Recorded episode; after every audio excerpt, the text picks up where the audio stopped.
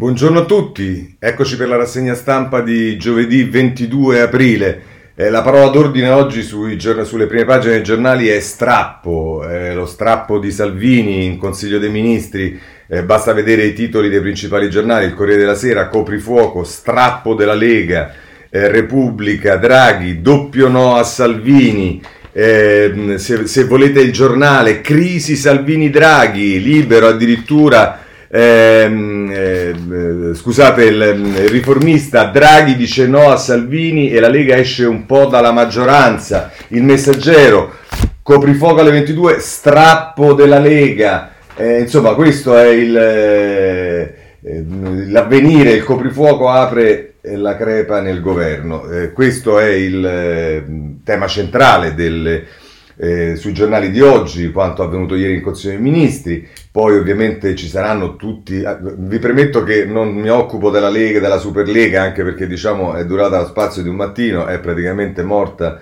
e seppellita, vedremo poi quali saranno le vittime che si porterà appresso, non ha fatto una bella figura Agnelli che ieri mattina su Repubblica mh, diceva si va avanti e vicenda e poi è corso ai ripari ed è rientrato nel pomeriggio, ma erano già usciti dall'orizzonte tutte le squadre inglesi, il Milan, l'Inter, insomma è una roba che ehm, eh, su, sulla quale è meglio stendere un velo, un velo pietoso. Invece c'è tutto il tema dei vaccini, eh, il piano di figliuolo che va avanti, ma vedremo che poi domani invece dice che eh, sostanzialmente si sta fallendo l'obiettivo anche per quanto riguarda eh, aprile. C'è il tema del recovery perché oggi ci sono anticipazioni su tutti i giornali per quanto riguarda il recovery fund che sarà presentato all'Europa, poi alcune questioni di merito dal lavoro, i trasporti, le tasse.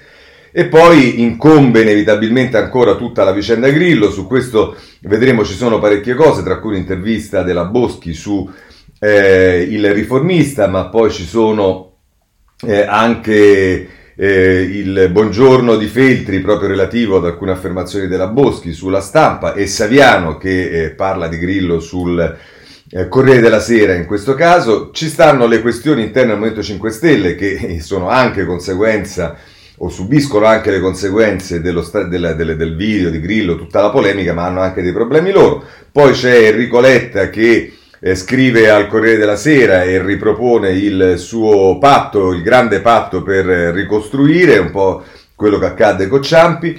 C'è qualche notizia sulle amministrative e poi, come di consueto, eh, um, ci, ci, concentreremo sui temi della giustizia. Segnalo subito che eh, in, in, sul riformista in prima pagina c'è la storia del sindaco di Gioiosa che è stato eh, messo in galera da Gratteri, si è fatto più di 5 anni di galera e ora è stato giudicato innocente su tutta la linea.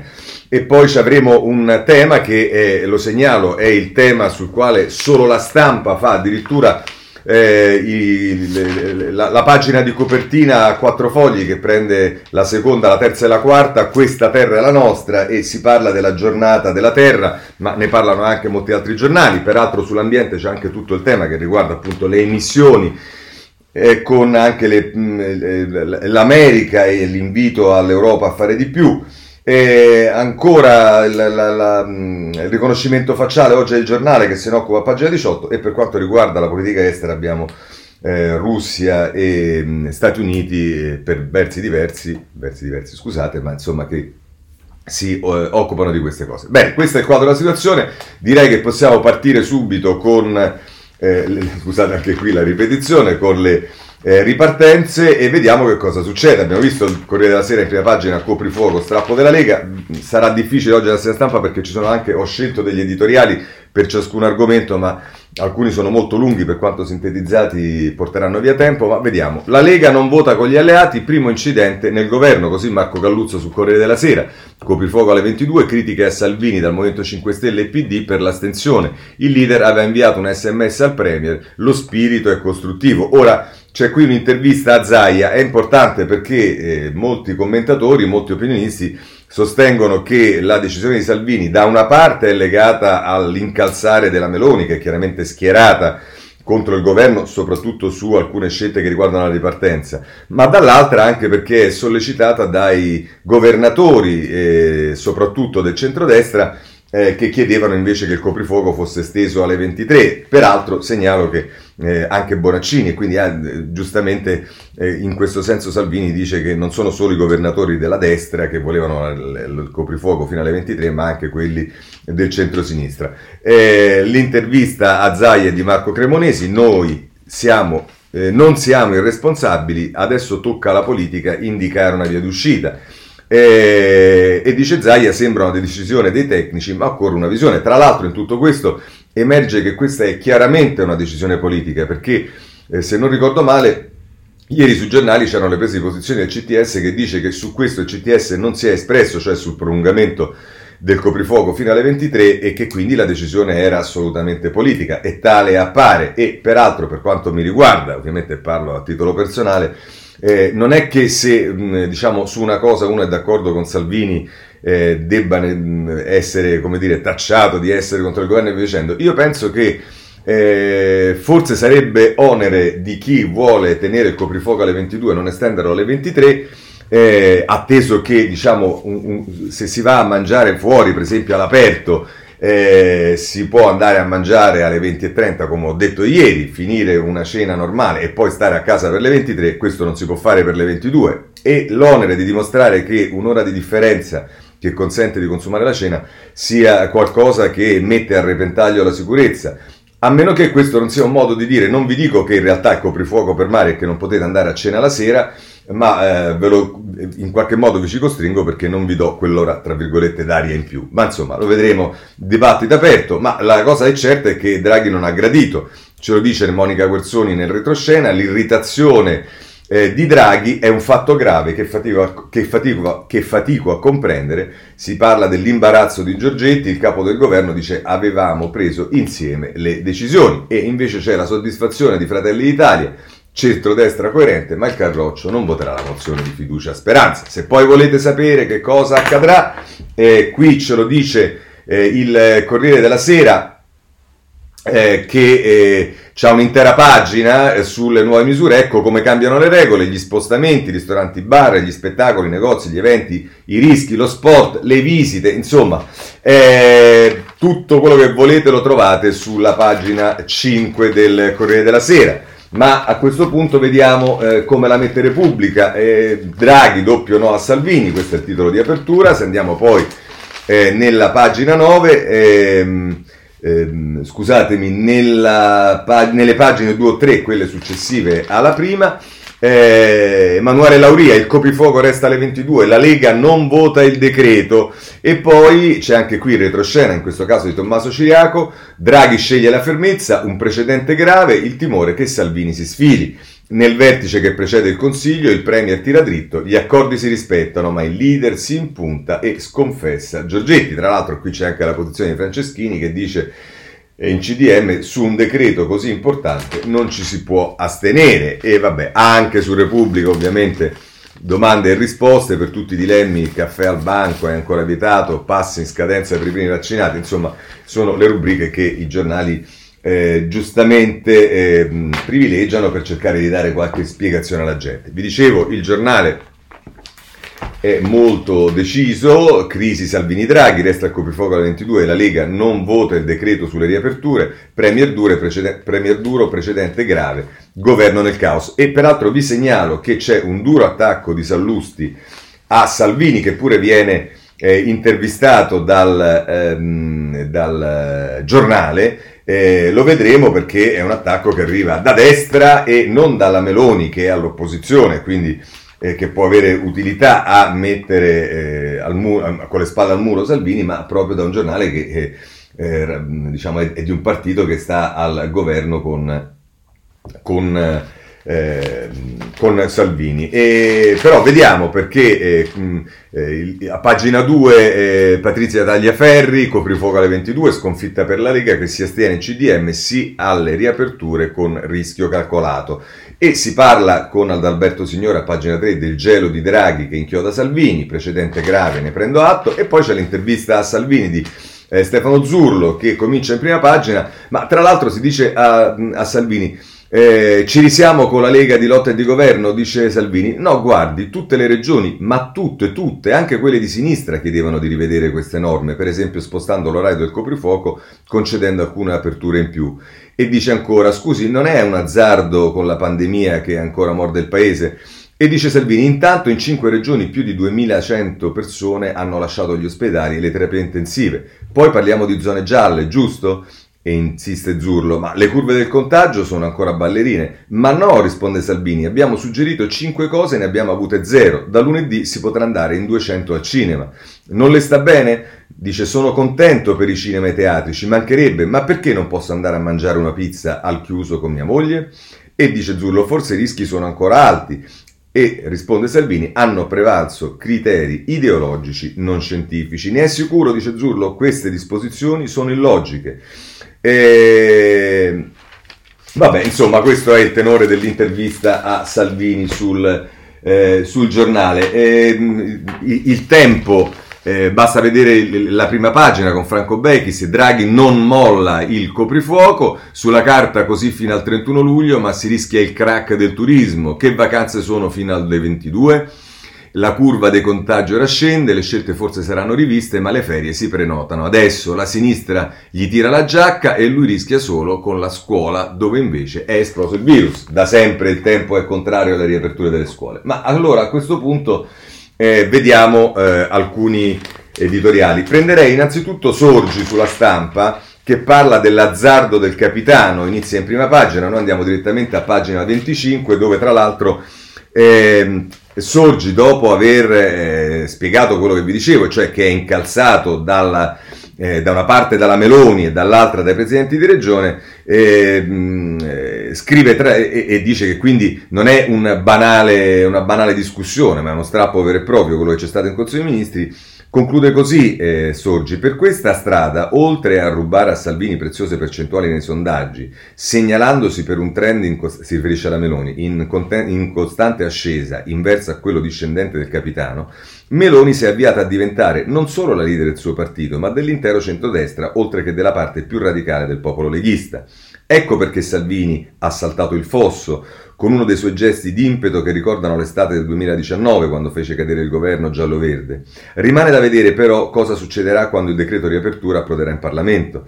La telefonata serale di chiarimento tra il Premier e il leghista fa pensare che un divieto difficile da rispettare come il coprifuoco alle 22 nell'Italia che si avvia alla sua seconda estate di pandemia possa essere rivista a breve cancellando le ragioni del, dissidio, del dissenso.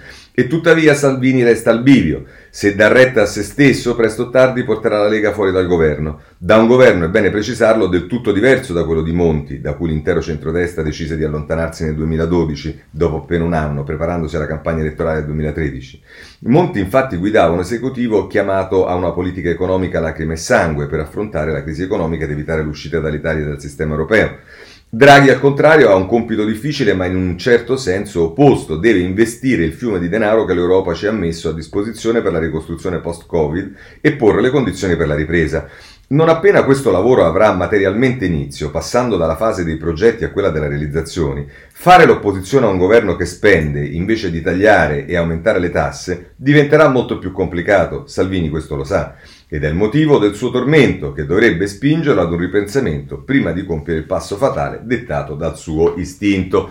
Così la mette Marcello Sorgi, ma a questo punto eh, leggiamo cosa dice Sallusti, non perde Draghi ma il centrodestra.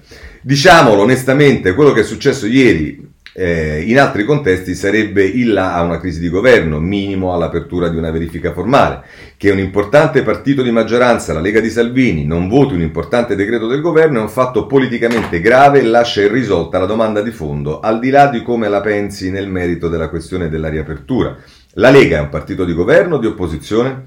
Salvini, nell'interessante intervista che oggi pubblichiamo, che abbiamo, di cui abbiamo visto alcune cose, ci spiega che lui resta nel governo per cambiarlo dall'interno, ma è una spiegazione vera solo in parte perché Draghi la sua ricetta sulle chiusure, che già teneva conto delle giuste istanze leghiste, non l'ha cambiata.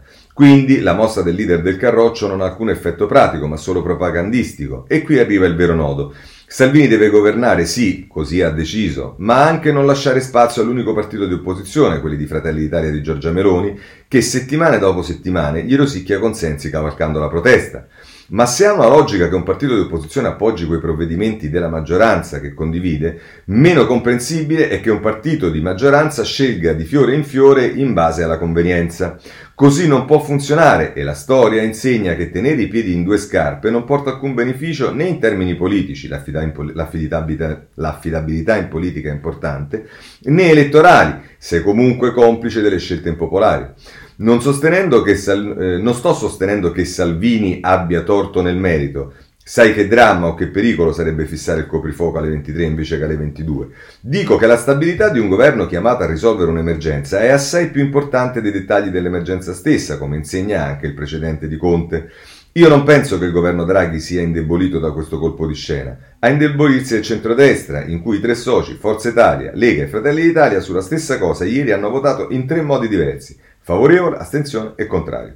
Non è così, veramente il Fratelli d'Italia non ha votato perché non fa parte del Consiglio dei Ministri, non essendo in maggioranza. Vabbè, ma insomma, eh, diciamo le prese di posizione. Non è così che si può immaginare di costruire un'alternativa credibile alla sinistra, nulla di grave per carità, ma attenzione che gli errori hanno la memoria più lunga di quanto si creda, questo è l'avvertimento di eh, Salvini. Ma un giornale che copre Draghi, che non perde occasione di eh, picchiare su Salvini, però eh, porta un commento eh, di, eh, di, Crippa, che è contro Mastro Ciliegia, eh, nella prima pagina del foglio, coprifuoco anche Boh, a dargliela vinta una volta ogni tanto, ai ragazzini un po' testoni non si fa poi male, o così insegnavano le mamme di una volta, quella che pure agitavano i battipanni e facevano correre anche i mariti. Pretendete Salvini, povero anche lui, e prendete Salvini, povero anche lui, è dei tempi del papete che non gliene gira giusta una, mai una giusta, mai una gioia. Voleva che sto coprifuoco fosse spostato alle 23, era disposto anche a votare contro il Consiglio dei Ministri. Che problema c'era a dargliela vinta una volta e su una cazzata così poi? Invece Draghi niente, pare si sia proprio impuntato, tutti a letto alle 22, che con l'ora legale è quasi le, come le galline e le 23 se fate bravi a fine luglio. Praticamente mezza estate buttata. Sarà forse il retaggio dell'educazione gesuita, perché che dia veramente retta allo stimato Speranza o al giro di virologi del malaugurio non lo vogliamo credere. Ma niente, non gliel'ha data vinta a Salvini. Ma a parte i gesuiti, francamente perché il coprifuoco non possa essere spostato alle 23 mentre ogni Stamberga viene autorizzata ad aprire un Deor, fa- eh, manco fossero tutti a Parigi, proprio non si capisce. Facesse un giro dopo le 22, tra l'altro, Draghi, si accorgerebbe che quelli che vogliono se ne stanno in giro. Coprifuoco di che?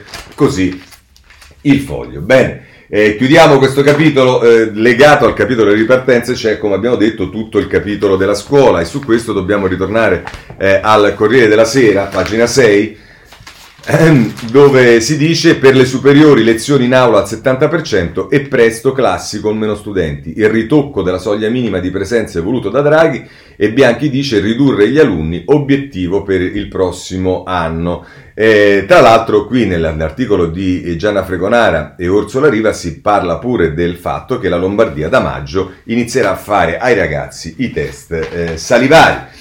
Il Messaggero è un altro giornale che ha sempre portato grande attenzione sui temi della scuola e come l'avvenire che vedremo eh, tra poco e a pagina 4 eh, gli studenti tornano sui bus e gli autisti ATAC si scoprono allergici alle, san- alle, sanificazioni. Questa è una vicenda che in particolare riguarda Roma, ma dice la richiesta dell'azienda a ridosso della ripresa delle lezioni non guidiamo, la linea dura si dichiara inidoneo, finisce il, chi si dichiara inidoneo spini, finisce in aspettativa con paga dimezzata. Insomma, gli autisti dell'ATAC ancora una volta, ahimè, diciamo, una parte sicuramente, eh, diciamo, di, dimostra eh, di come funzionano le cose nell'azienda, ecco, mettiamola così. Eh, l'avvenire, vi dicevo, a pagina 13 si occupa eh, invece dei più piccoli, se non erro, andiamolo subito a vedere, eh, le materne siano gratuite e mobilitazione delle paritarie Con una petizione online la FISM chiede che sia applicata la legge sulla parità scolastica a 21 anni dalla sua emanazione, già raccolte oltre 86.000 firme in tre regioni, così potremo raddoppiare i posti. Eh, è quello che eh, mette in evidenza su anche il ruolo delle paritarie, giustamente e non da oggi, eh, l'avvenire.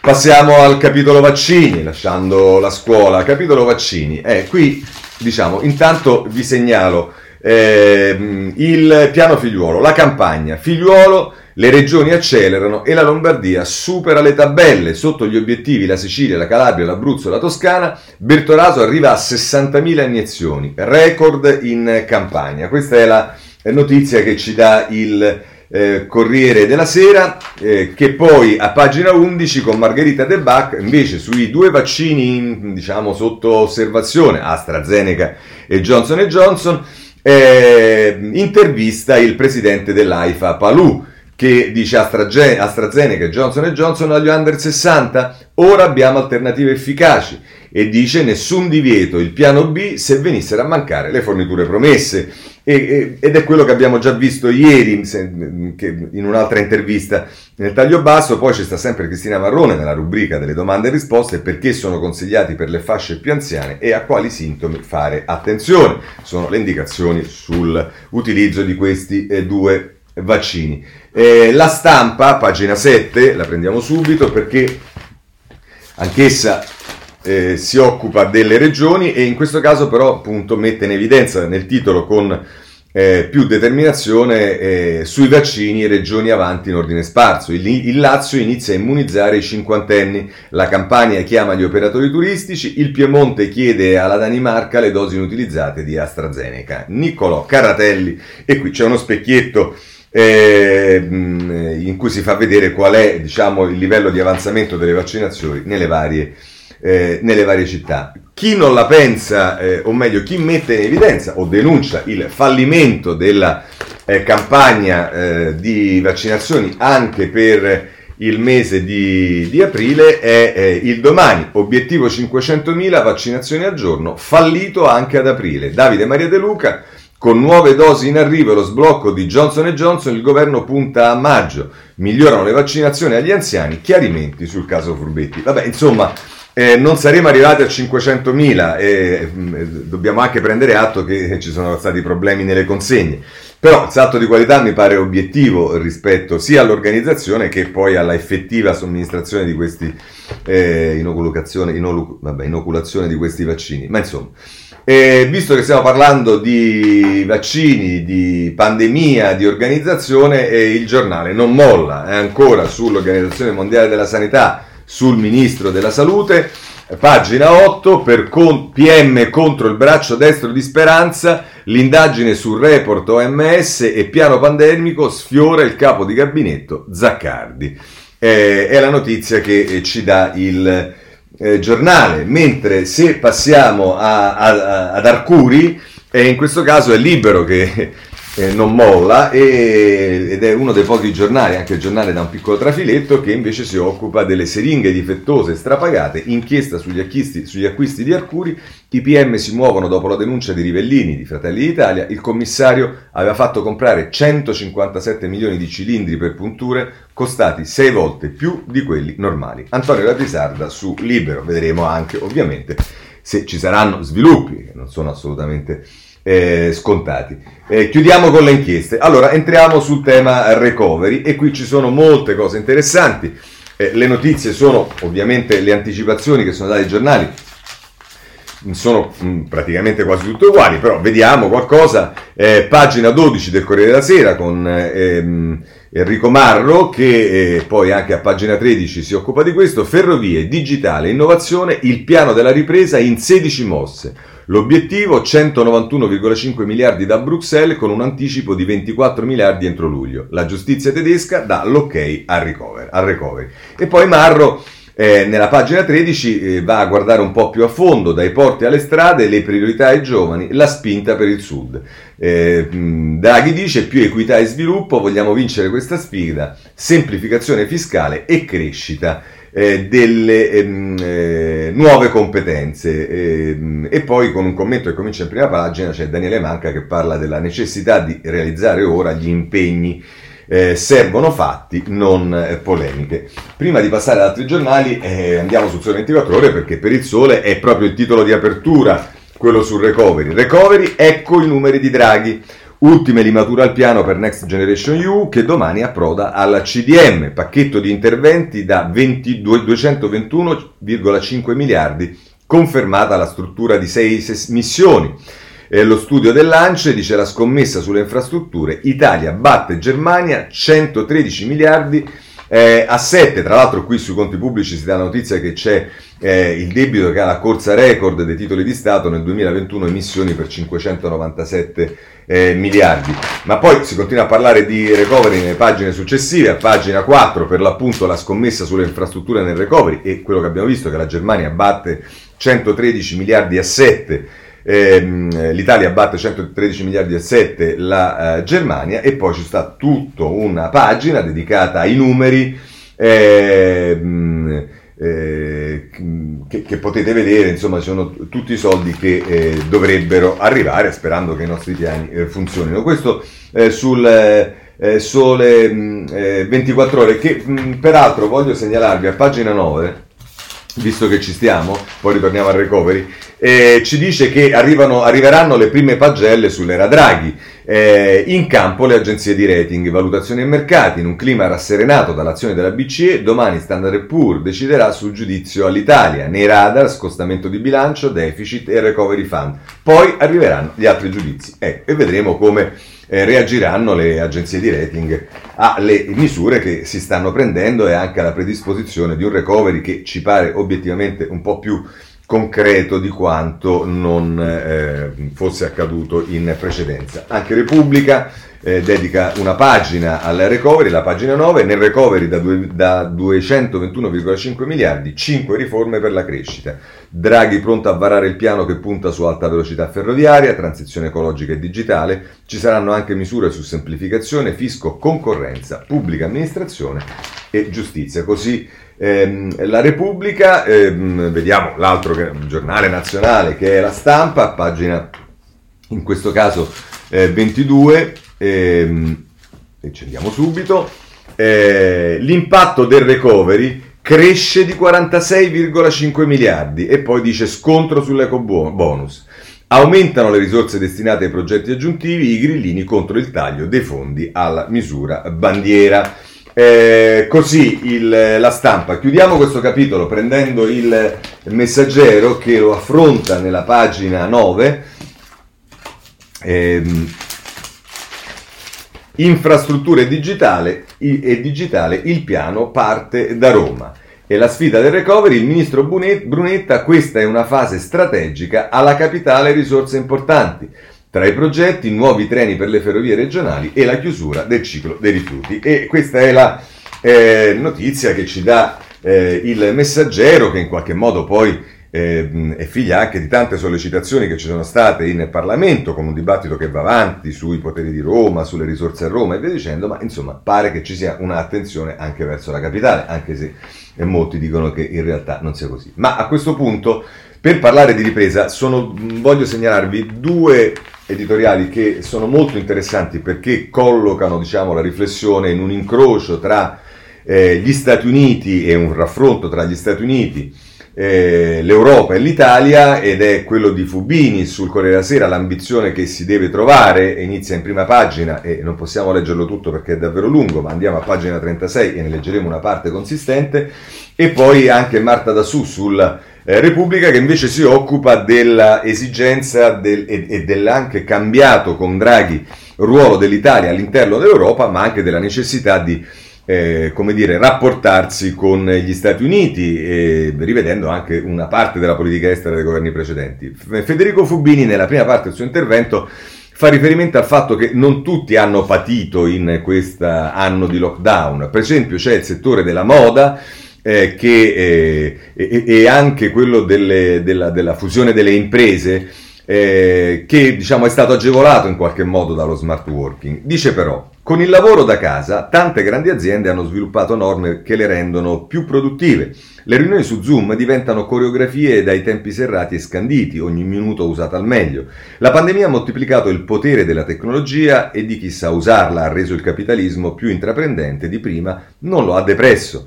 Questi esempi e altri hanno tuttavia un punto in comune, riguardano, appunto si riferiva alla moda, alle grandi imprese e via dicendo, riguardano la parte alta dell'economia, non gli ultimi e penultimi. Al massimo riguardano alcuni fra coloro che sono nel mezzo, gli addetti ai laboratori di pelle in Toscana o in Veneto che forniscono le case di moda ma la stessa forma della recessione dà un'idea del tipo di ripresa che stiamo per avere. Gian Maria Milesi Ferretti di Brookings Institution di Washington nota che negli Stati Uniti l'occupazione nel 2020 è crollata tre volte più dell'attività economica, segno che i posti bruciati da Covid sono quelli meno pagati. Anche in Italia è andata così. Si sono salvati gli istituti e i protetti, non gli altri, gli istruiti e i protetti, non gli altri, e per questi ultimi le condizioni di rientro nel mondo del lavoro potrebbero essere ancora più precarie di prima, da ex cameriere di un ristorante che non riaprirà a rider, per esempio. Questa forbice che si apre nella società obbliga noi italiani e europei a chiederci qual è la nostra ambizione, a cosa aspiriamo come collettività. Joe Biden, chiarito cosa vuole lui per gli Stati Uniti, non riportare il prima possibile l'economia a livelli di prima della pandemia, ma a livelli che l'America avrebbe avuto senza la pandemia. Il suo piano di stimolo da 1900 miliardi di dollari, come se l'Italia ne varasse uno da 150 miliardi di euro, e un secondo eh, in vista fino a 3 mila miliardi di, in infrastrutture hanno precisamente questo obiettivo. La Casa Bianca lo finanzierà prendendosi qualche rischio, ma usando fino in fondo il potere del dollaro, una moneta internazionale che tutti vogliono avere in mano per, com- per commerciare e metterla nelle proprie riserve. La Casa Bianca farà debito, la Federal Reserve creerà dollari per finanziarlo e Biden centrerà il suo obiettivo a livello politico è stemperare nella società la rabbia degli ultimi che ha alimentato il trampismo. Anche per questo l'economia a fine anno sarà probabilmente dove sarebbe stata senza Covid, per poi viaggiare anche più in alto rispetto al sentiero che sembrava tracciato prima. Si stima che l'America quest'anno dovrebbe eh, creare fino a un milione di posti al mese, specie per coloro che ne hanno più bisogno. Noi europei, ed ecco che veniamo all'analisi interna, Abbiamo l'altra grande moneta del, eh, di riserva internazionale, non la, eh, non la, stessa ambizione. Finora non l'abbiamo avuta, abbiamo sempre cercato di rimettere in piedi dopo una crisi, ma non ci siamo mai dati come obiettivo quello di cancellarne le cicatrici nella società. L'anno prossimo il livello di reddito della zona euro sarà del 17,6% inferiore a quello che sarebbe stato se l'area avesse mantenuto la crescita media avuta dall'inizio del, sec- del secolo eh, fino al 2008 nel caso dell'Italia eh, del 16,7% solo perché crescevano così poco anche prima.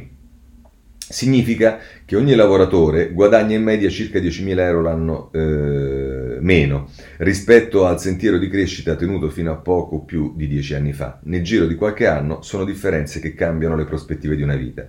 E si vede purtroppo, se si tiene conto della cassa integrazione anche solo di un decimo dell'enorme esercito di inattivi in Italia, la disoccupazione reale viaggia attorno al 20%. Nel resto d'Europa, anche l'Europa migliore, è inferiore ma non di moltissimo. La domanda per consumi e investimenti è di un quinto al di sotto di quella che sarebbe stata se solo avessimo proseguito con il passo tenuto fino al 2008. Queste sono grandezze di una potenza che ha, pre- che ha, perso una guerra, eppure noi in Europa non l'abbiamo neanche combattuta. Soprattutto in Italia sicuramente abbiamo tante riforme da fare nell'amministrazione, nel fisco, nella giustizia, nell'apertura dei mercati e faremo bene a non rinviarle. E occorre che i proventi di qualunque debito siano investiti bene, non sprecati. Ma parte del problema è che mancano in Europa la visione e la determinazione di Biden. Il recovery plan e la risposta della Banca Centrale Europea alla pandemia dimostrano che ci siamo messi in cammino eppure ancora esitiamo. La nostra psicologia non è cresciuta alle dimensioni della struttura globale che ci siamo dati. I dubbi che serpeggiano nella BCE sull'attuale ritmo di espansione monetaria rivelano qua e là una mentalità da piccolo paese mercantilista, anche se abbiamo le leve di una grande valuta di riserva globale. Potremo creare un nuovo programma da 200 miliardi di emissioni comuni europee per finanziare la ricerca, un altro per le reti digitali, un altro ancora per l'educazione, per esempio. La domanda di quei bond comuni in euro è ovunque nel mondo e dietro, dietro comunque ci sarebbe il sostegno della BCE. Rassegnarci a indossare le nostre cicatrici può convenire a chi scommette su una rivolta popolare di segno trampiano anche in Europa, ma non è un'alternativa ragionevole. Così Fubini sul Corriere della Sera eh, più concentrata sul eh, ruolo dell'Italia in Europa è Marta Dassù sulla ehm, Repubblica eh, nelle pagine eh, ci andiamo subito scusate 25 della Repubblica eh, la politica della sedia. Scrive Marta Dassù, l'Italia soffre da sempre sul piano internazionale di una sindrome da esclusione. Pietro Quaroni, uno dei principali diplomatici del dopoguerra, parlava in modo agrodolce della nostra politica del sedere o della sedia in termini più neutrali, guidata dall'obiettivo esclusivo di essere ammessi a un tavolo ristretto prima ancora di avere qualcosa da dire o da dare. Durante la guerra fredda questo schema poteva anche avere senso, partecipare bastava. Oggi, e in verità da un quarto di secolo a questa parte, non basta più. Per partecipare bisogna contare per contare è necessario avere chiare le scelte strategiche da compiere. Nelle ultime settimane la politica del sedere di Quaroni è stata messa alla prova due volte. Alla Nato il segretario di Stato americano Blinken ha tenuto una riunione con i ministri degli esteri di Francia, Germania, Gran Bretagna e Italia. Il formato dell'Europa a tre, che escludeva l'Italia e che era nato con il negoziato sulle capacità nucleari dell'Iran, è stato superato a Bruxelles almeno in questa occasione. Dal punto di vista americano, quando si discute del ritiro di Afghanistan, dove l'Italia ha ancora schierati 800 soldati, o di relazioni con la Russia, la voce dell'Italia conta e conta tanto più sui dossier mediterranei, la Libia innanzitutto. Per la coppia franco-tedesca invece allargare il tavolo all'Italia è sempre stato e resta problematico, lo conferma il vertice virtuale organizzato da Merkel e Macron con il presidente cinese eh, Jinping giovedì scorso. Si moltiplicano i formati delle riunioni internazionali, ma resiste nel tempo una regola aurea. L'America è più inclina a includere l'Italia di quanto non siano i due principali paesi europei. Non è un caso che sia stato il New York Times, non Die Zeit o Le Monde, a scrivere che l'Italia con Mario Draghi ha un'influenza in Europa che non aveva da decenni. Conclude così la Dassù. L'Europa a cui guarda l'Italia dovrà restare legata agli Stati Uniti. Una zona euro più integrata come nucleo di un'Europa atlantica corrisponde del resto alla nostra situazione geopolitica. L'Italia è parte dello spazio economico che fa capo alla Germania, ma è anche parte di ciò che resta dello spazio strategico americano nel Mediterraneo, dove sono in ascesa Russia e Turchia più della Francia con la sua visione autonomistica della, eh, dell'Unione Europea e forse più della Germania con il suo approccio ancora in parte mercantilista, l'Italia punta su una relazione strategica e preferenziale, non limitata alla Nato, più bilanciata che in passato e aggiornata alle sfide di oggi, fra, ehm, eh, fra l'Europa continentale e gli Stati Uniti. Questo implica relazioni meno controverse con la Cina, l'accordo del 2019 sulla via della seta è di fatto svuotato, e con i vicini autoritari dell'Europa. È un cambio di passo segnalato da una serie di gesti in parte simbolici e in parte concreti, espulsione di spie russe dal nostro territorio, un ripetuto eh, uso ripetuto del Golden Power nei confronti di acquisizioni industriali cinesi e perfino denuncia delle caratteristiche autoritarie della Turchia di Erdogan. Se eliminare le ambiguità ereditate era in fondo abbastanza semplice, giocare la partita sarà tuttavia molto più difficile. Per anni l'Italia ha contato all'esterno, all'esterno eh, meno del suo po- peso potenziale, o ha contato solo per le ragioni sbagliate, il rischio politico ed economico. Con Draghi rischia di trovarsi nella situazione opposta se il rilancio interno dell'Italia non sarà rapido e sostanziale, ed è del tutto scontato Qui non è necessario scomodare la politica della sedia di Quaroni, che il peso internazionale di un paese non può reggersi a lungo sul prestigio personale di chi lo guida. Così Marta Dassù sulla Repubblica. Bene, chiudiamo anche questo capitolo, guardiamo alcune questioni eh, mirate. La stampa si occupa di eh, lavoro, lo fa a pagina 13. Eh, con eh, le, diciamo, le, le, le, intenzioni di Orlando. Orlando dice aumentiamo l'assegno per la cassa integrazione, ma è battaglia sul blocco dei licenziamenti. Nel piano per riformare gli ammortizzatori 200 euro al mese in più. I sindacati dicono prorogare lo stop agli esuberi. E qui c'è poi il vicepresidente di Confindustria Stirpe che viene intervistato da Paolo Baroni e che dice spostare il termine del blocco dei licenziamenti non ha senso. Non capisco cosa chiede Landini. E dice non, non ci sarà nessuna emorragia sui posti di lavoro, se si vuol fare di più basta azzerare i contatori della CIG per dare alle aziende 52 settimane di cassa. Questo è quello che dice il, eh, la stampa che poi riporta anche una fotonotizia della manifestazione che c'è stata ieri di Alitalia eh, a Roma. Eh, visto che abbiamo parlato dell'Italia, sempre sulla stampa, a pagina 9 invece si occupa dei trasporti. Il grande spreco dei trasporti a cura di Luca Monticelli per potenziare i mezzi spesi 149 milioni su 2 miliardi, gran parte degli stanziamenti statali finiti in ristori. E, e, qui ci sono tutti, c'è il dossier con tutti i problemi, il contingentamento non rispettato e pochi controlli su autobus e metro, e poi si parla dei filtri d'aria, posti alternati e tamponi, così è attrezzata l'alta velocità. Sugli aerei tutti i posti sono occupati grazie al Covid test all'imbarco, però sappiamo che pure questo diciamo, non è esattamente il massimo della sicurezza. E poi per quanto riguarda i treni regionali, la capienza al 50% per treni regionali, rischio affollamento e corse saltate. Insomma, questo è il quadro triste dei trasporti italiani. Eh, chiudiamo con, eh, prima di passare alla politica, con eh, le tasse, perché questo è il messaggero a occuparsene. Solo pubbliche rifiuti verso lo stop alle tasse. Blocco fino a dicembre e fondo di un miliardo ai comuni per tagliare la Tari, tavolini tax free Riforma Orlando, aumenta il massimale per la CIG, questo l'abbiamo visto a 1199 euro e si allarga la platea.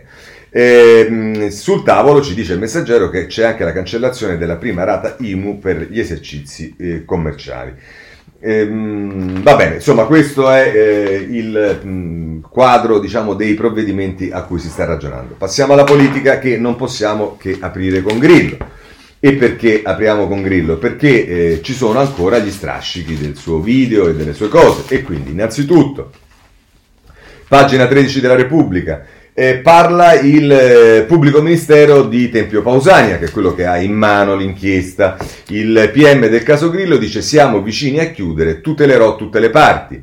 Eh, spunta un selfie sfavorevole al giovane indagato per violenza sessuale. Toninelli che dice la ragazza ha l'avvocata di Salvini. Beh sì, è un'avvocata, diciamo, senso che c'è eh, l'esclusiva e quindi diciamo sì, sarà eh, pure l'avvocata di Salvini, ma è stata l'avvocata di Andreotti, è stata l'avvocata di altri. Questo, Toninelli non perde mai l'occasione per evitare, diciamo, di dire sciocchezze. Ma ehm, Valentina Ruggiu eh, eh invece eh, ci dice che eh, intervista Ehm, eh, la ricercatrice dal canto che, è stata, eh, che ha subito delle violenze e dice Eva porta sui social la voce delle vittime, il giorno dopo lo stupro sono andata a scuola e diciamo contesta, mi considero una sopravvissuta, ero giovanissima, tentai il suicidio e impiegai un anno per capire che cosa avevo subito.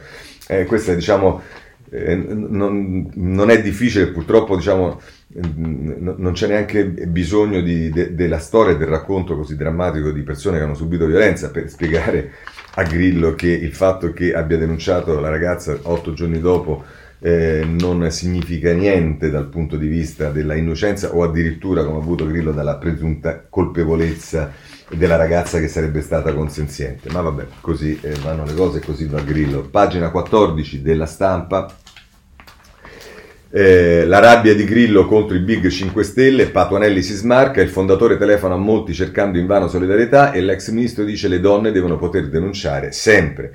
Nel taglio basso abbiamo visto ieri la deputata del Movimento 5 Stelle Daga, che anche lei vittima di eh, rapporto con un uomo violento, eh, prendeva le distanze da Grillo, oggi tocca un'altra deputata che è Dalila Nesci, il video polverizza anni di lavoro in tema di diritti e battaglie civili. Eh, la percezione mediatica su di noi rischia di cambiare in peggio e tra l'altro dice non c'è solo lui, padre e la sua famiglia che soffrono, il principio di garanzia si applica a entrambe le parti. Grillo è sempre stato leader carismatico, ma aprendo l'era Conte ci poniamo su tutt'altro piano. Eh, quindi diciamo questa è anche una eh, diciamo, mh, eh, smarcamento eh, da parte della Nesci tra, eh, rispetto alla leadership di Conte. Ma andiamo sul riformista perché, richiamata in prima pagina, c'è un'intervista a Marielena Boschi, Grillo guardati allo specchio prima di parlare e tra l'altro le domande che Angela Stella, eh, non, non, la posso leggere tutta perché è molto lunga, ma insomma dice quanto è grave il fatto che Beppe Grillo abbia usato il suo potere politico immediato per difendere il figlio? E scrive la Boschi, penso di essere stata la prima a reagire pubblicamente perché le sue parole mi hanno indignata profondamente. Beppe Grillo non è un privato cittadino, ma è leader di un movimento che vanta più o meno il 30% dei parlamentari e che ha espresso sino a poche settimane fa e per oltre due anni il ministro della giustizia. Usare il peso mediatico e politico per cercare di influenzare giudici e opinioni e opinione pubblica è vergognoso. Sia chiaro, non sta a me giudicare se Ciro Grillo è colpevole, per quello ci sono i magistrati. Sarebbe interessante oggi però chiedere a Davigo, da sempre vicino alle posizioni del Movimento 5 Stelle, cosa pensi della vicenda, visto che più volte ha teorizzato che non ci sono innocenti, ma solo colpevoli che non sono ancora stati scoperti. Per quanto mi riguarda, resto garantista, anche per il figlio di Grillo vale la prescrizione, la presunzione di innocenza. Altra domanda, secondo lei che ripercussioni politiche potrà avere questa polemica per il Movimento 5 Stelle? Risponde la Boschi, non ne ho idea e non mi interessa onestamente. Sicuramente c'è un estremo imbarazzo dentro il Movimento 5 Stelle, ma i problemi politici dentro il movimento sono ben altri, tutti legati alla gestione del potere. A me piacerebbe però che questa vicenda avesse delle conseguenze sulla società, Torniamo a seguire la Costituzione che prevede la presunzione di innocenza e chiudiamo la stagione dei processi sommari nei talk show. Per me sentire un professore di diritto civile, ma soprattutto il Presidente del Consiglio Giuseppe Conte affermare che giustizialismo e garantismo hanno la stessa dignità è una ferita ancora aperta e del resto non è un mistero che uno dei punti di maggiore distanza e poi di rottura con il precedente governo per noi di Italia Viva sia stato la giustizia. Altra domanda. E Grillo si è lamentato di un'indagine troppo lenta nei confronti del figlio. Non ritiene che anche questa sia una contraddizione se consideriamo l'opposizione del Movimento 5 Stelle all'istituto della prescrizione che scongiura la possibilità di rimanere imputata a vita, come sottolineato spesso dall'Unione Camere Penali Italiane? Risposta dalla Boschi, l'unica cosa su cui concordo è che indagini e processi dovrebbero essere brevi, ma per tutti i cittadini, non solo per i figli di quelli famosi. Per il resto Grillo è l'apoteosi di due pesi e due misure, cancella la prescrizione perché è la garanzia che nessuno resti impunito. Ma se una ragazza impiega otto giorni a denunciare uno stupro è una bugiarda. Comunque non mi pare che la coerenza sia un problema per il Movimento 5 Stelle, basti pensare alle posizioni su TAV, TAP, PD eh, come partito di Bibbiano o la firma di Toninelli per bloccare le navi cariche di migranti, salvo rientrare allo stesso tempo, ritenere allo stesso tempo Salvini responsabile del sequestro. Ancora domanda alla giornalista. A proposito di prescrizione, venerdì scade il termine per gli emendamenti al DDL delega penale. Un vero banco di prova per la maggioranza, ma anche per il metodo dialogante proposto fin da subito dalla ministra Cartabia. Con quale spirito si avvicina Italia Viva all'appuntamento? E dice la Boschi, presenteremo degli emendamenti sui temi per noi fondamentali, dalla prescrizione alle garanzie difensive, dalla soppressione del giudice monocratico in appello a forme di ristoro automatico in caso di irragionevole durata del processo. È cambiato il governo, ma noi non abbiamo cambiato idea sulla giustizia. Chiaramente oggi abbiamo una ministra che ha come, fatto, che ha, eh, come faro la Costituzione e il garantismo, abbiamo fiducia nel suo lavoro. Ancora si domanda, non ritiene che in questi anni il giustizialismo abbia attecchito anche a sinistra? Non pensa che anche il PD abbia la sua bella fetta di responsabilità da questo punto di vista? E risponde la Boschi. Il PD guidato da Zingaretti sicuramente ha avuto la responsabilità di seguire il Movimento 5 Stelle sulla giustizia quando avrebbe potuto fare con noi delle battaglie per difendere il garantismo. In molte occasioni ho fatto fatica a riconoscere alcuni vecchi compagni del PD mentre sostenevano alcune indifendibili posizioni di buona fede.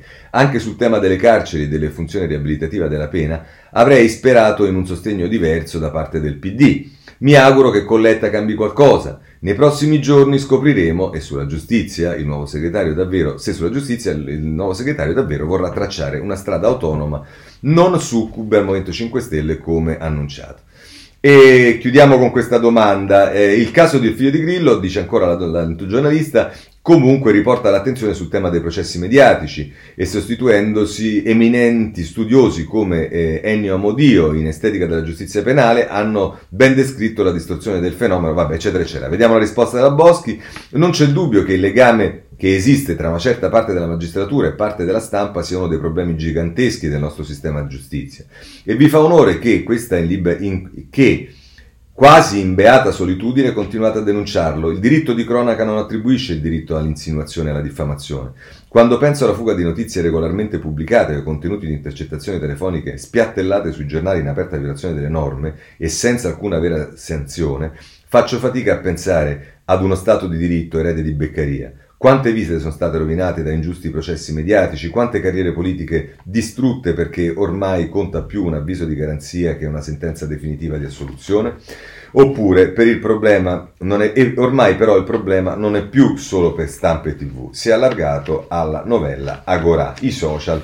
Va bene, eh, peraltro segnalo che eh, Aldo Torchiaro mette in evidenza, eh, ehm, diciamo, ehm, eh, con, eh, scusatemi, eh, Alfredo Romeo, eh, che Travaglio è diventato da Robespierre è diventato Beccaria. Il nostro editore ci scrive ed esprime felicità per la svolta maturata al Fatto Quotidiano dopo il video di Beppe Grillo. Il Fatto abbandona le sue asprezze manettarie e si candida a diventare il capofila dei giornali garantisti. Vabbè, questo è sul riformista. La risposta in diretta alla Boschi arriva da Mattia Feltri sulla eh, stampa in prima pagina di volta in volta.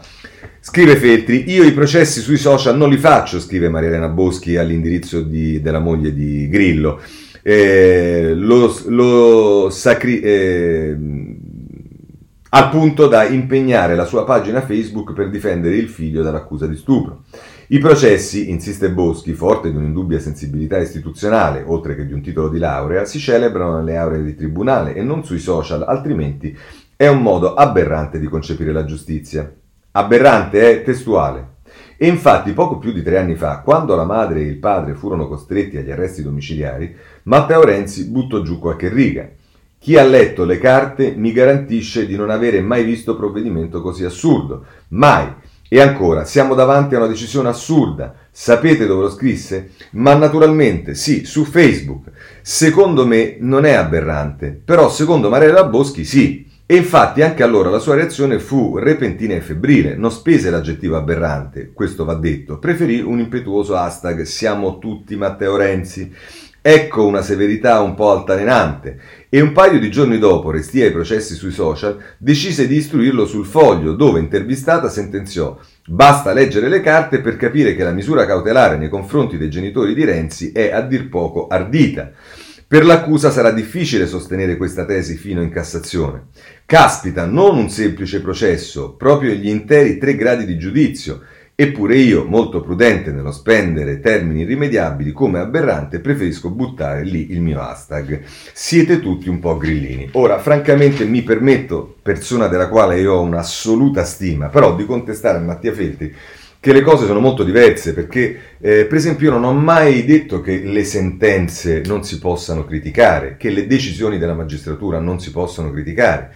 E nella fattispecie quello che è stato criticato da Renzi prima e dalla Boschi poi, che nel riferimento alla Cassazione, sempre se non ricordo male, si riferiva alla misura cautelare, e cioè al fatto che due incensurati per un reato eh, che diciamo di, di, di, non gravissimo fossero stati arrestati e messi agli arresti domiciliari. Non veniva proclamata l'innocenza dei genitori di Renzi, ma veniva detto che la misura cautelare e siccome personalmente lo ribadisco, dico che in galera e agli arresti domiciliari, insomma in attesa di giudizio, vengono prese misure restrittive per decine di migliaia di persone che non dovrebbero stare, per esempio, in galera perché sono in attesa di giudizio, la contestazione dell'utilizzo facile delle misure di custodia cautelare da parte dei pubblici ministeri, mi dispiace per Mattia Feltri, è una cosa che peraltro sono convinto della quale è convinto anche lui e c'è una bella differenza da sostenere che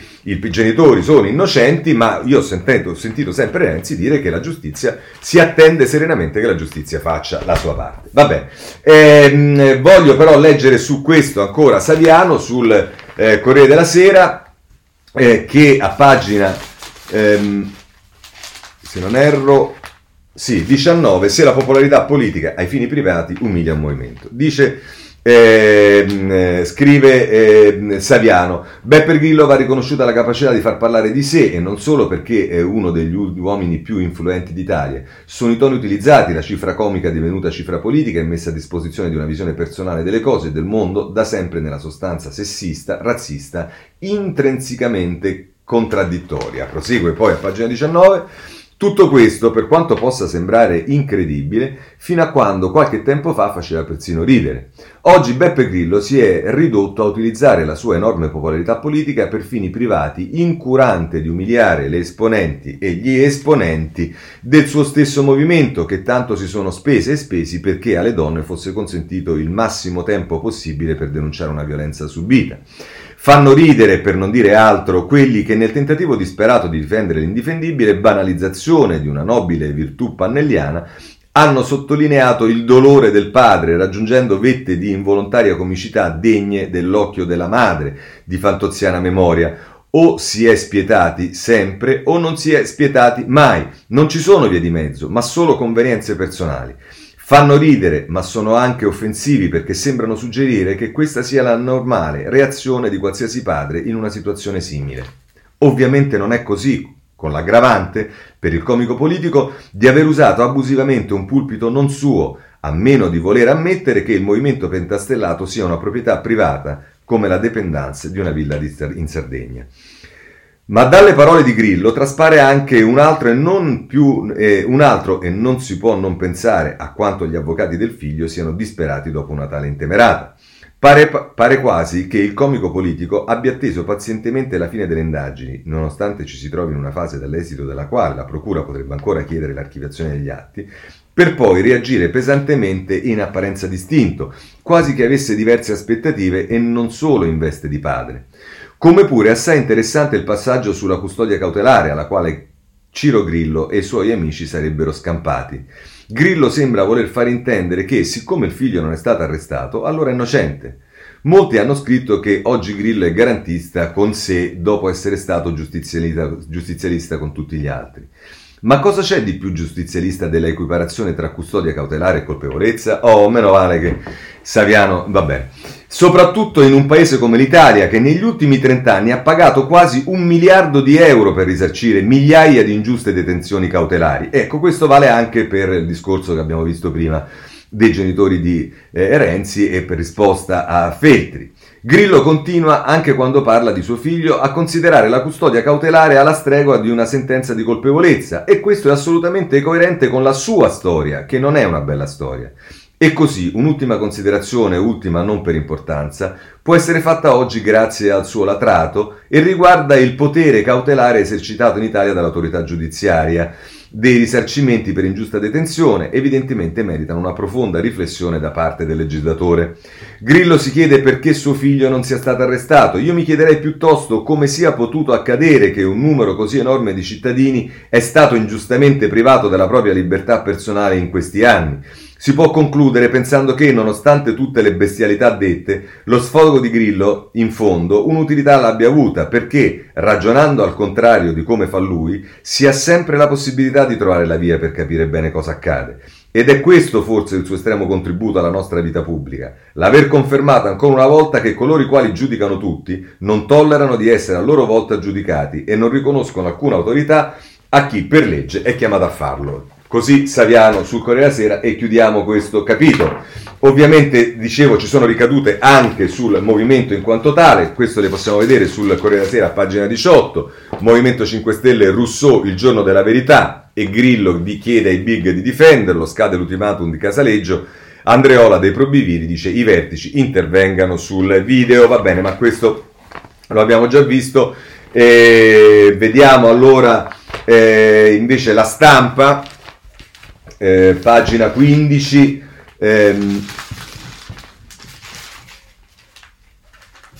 se ci arriviamo, eccola qua. Te- ehm, la rabbia, no scusate, ah sì, eh, le telefonate a D'Alema, l'incognita Dibba, Conte una settimana per il mio Movimento 5 Stelle. È il racconto di Ilario Lombardo. L'ex premier passa le giornate a rifinire il suo progetto politico tra chiamate con Letta e Bettini e le ansie dei grillini. Oggi scade l'ultimatum Casareggio su Rousseau, il timore è che stia lavorando a un nuovo partito con l'ex deputato, con D'Alema. Bah, molto interessante tutto quanto. Eh, scusate, con Di Battista. Eh, segnalo sul riformista Aldo Torchiaro che si occupa pure del Movimento 5 Stelle a pagina 5 Conte scarica Beppe 5 Stelle pronto il nuovo movimento mentre i legali impongono il silenzio al garante e alla moglie monta l'ira tra i grillini che da oggi si separano anche da Rousseau e dal collegio dei proviviri arriva la bocciatura del video del comico. Imbarazzante. Vabbè, questo è il quadro del Movimento 5 Stelle. Per quanto riguarda il PD, vi ho detto che c'è sul Corriere della Sera, se volete potete leggervela, una lettera di Letta in cui parla di questo patto, il grande patto per ricostruire, il patto alla Ciampi. Per quanto riguarda invece il tema delle amministrative, è insomma Zingaretti riprende piedi, sembrerebbe, leggendo la Repubblica. Eh, a pagina 12, rifiuti e patto sul Lazio, a Roma due ostacoli alla corsa di Zingaretti. L'ex leader pone come condizione un'intesa con i 5 Stelle per la regione, ma bisogna evitare che si voti insieme alle comunali. Il nodo commissariamento. Insomma, eh, eh, lui nega, ma invece c'è qualcuno che eh, lo dice e su questo, da questo punto di vista, se volete, c'è anche il tempo che eh, ne parla a pagina 7. Ehm, il piano di Zinga per Roma, il governatore ha un passo dalla candidatura a sindaco, ma serve l'intesa con il Movimento 5 Stelle in regione. Vabbè, smentite, conferme, vedremo che cosa succede.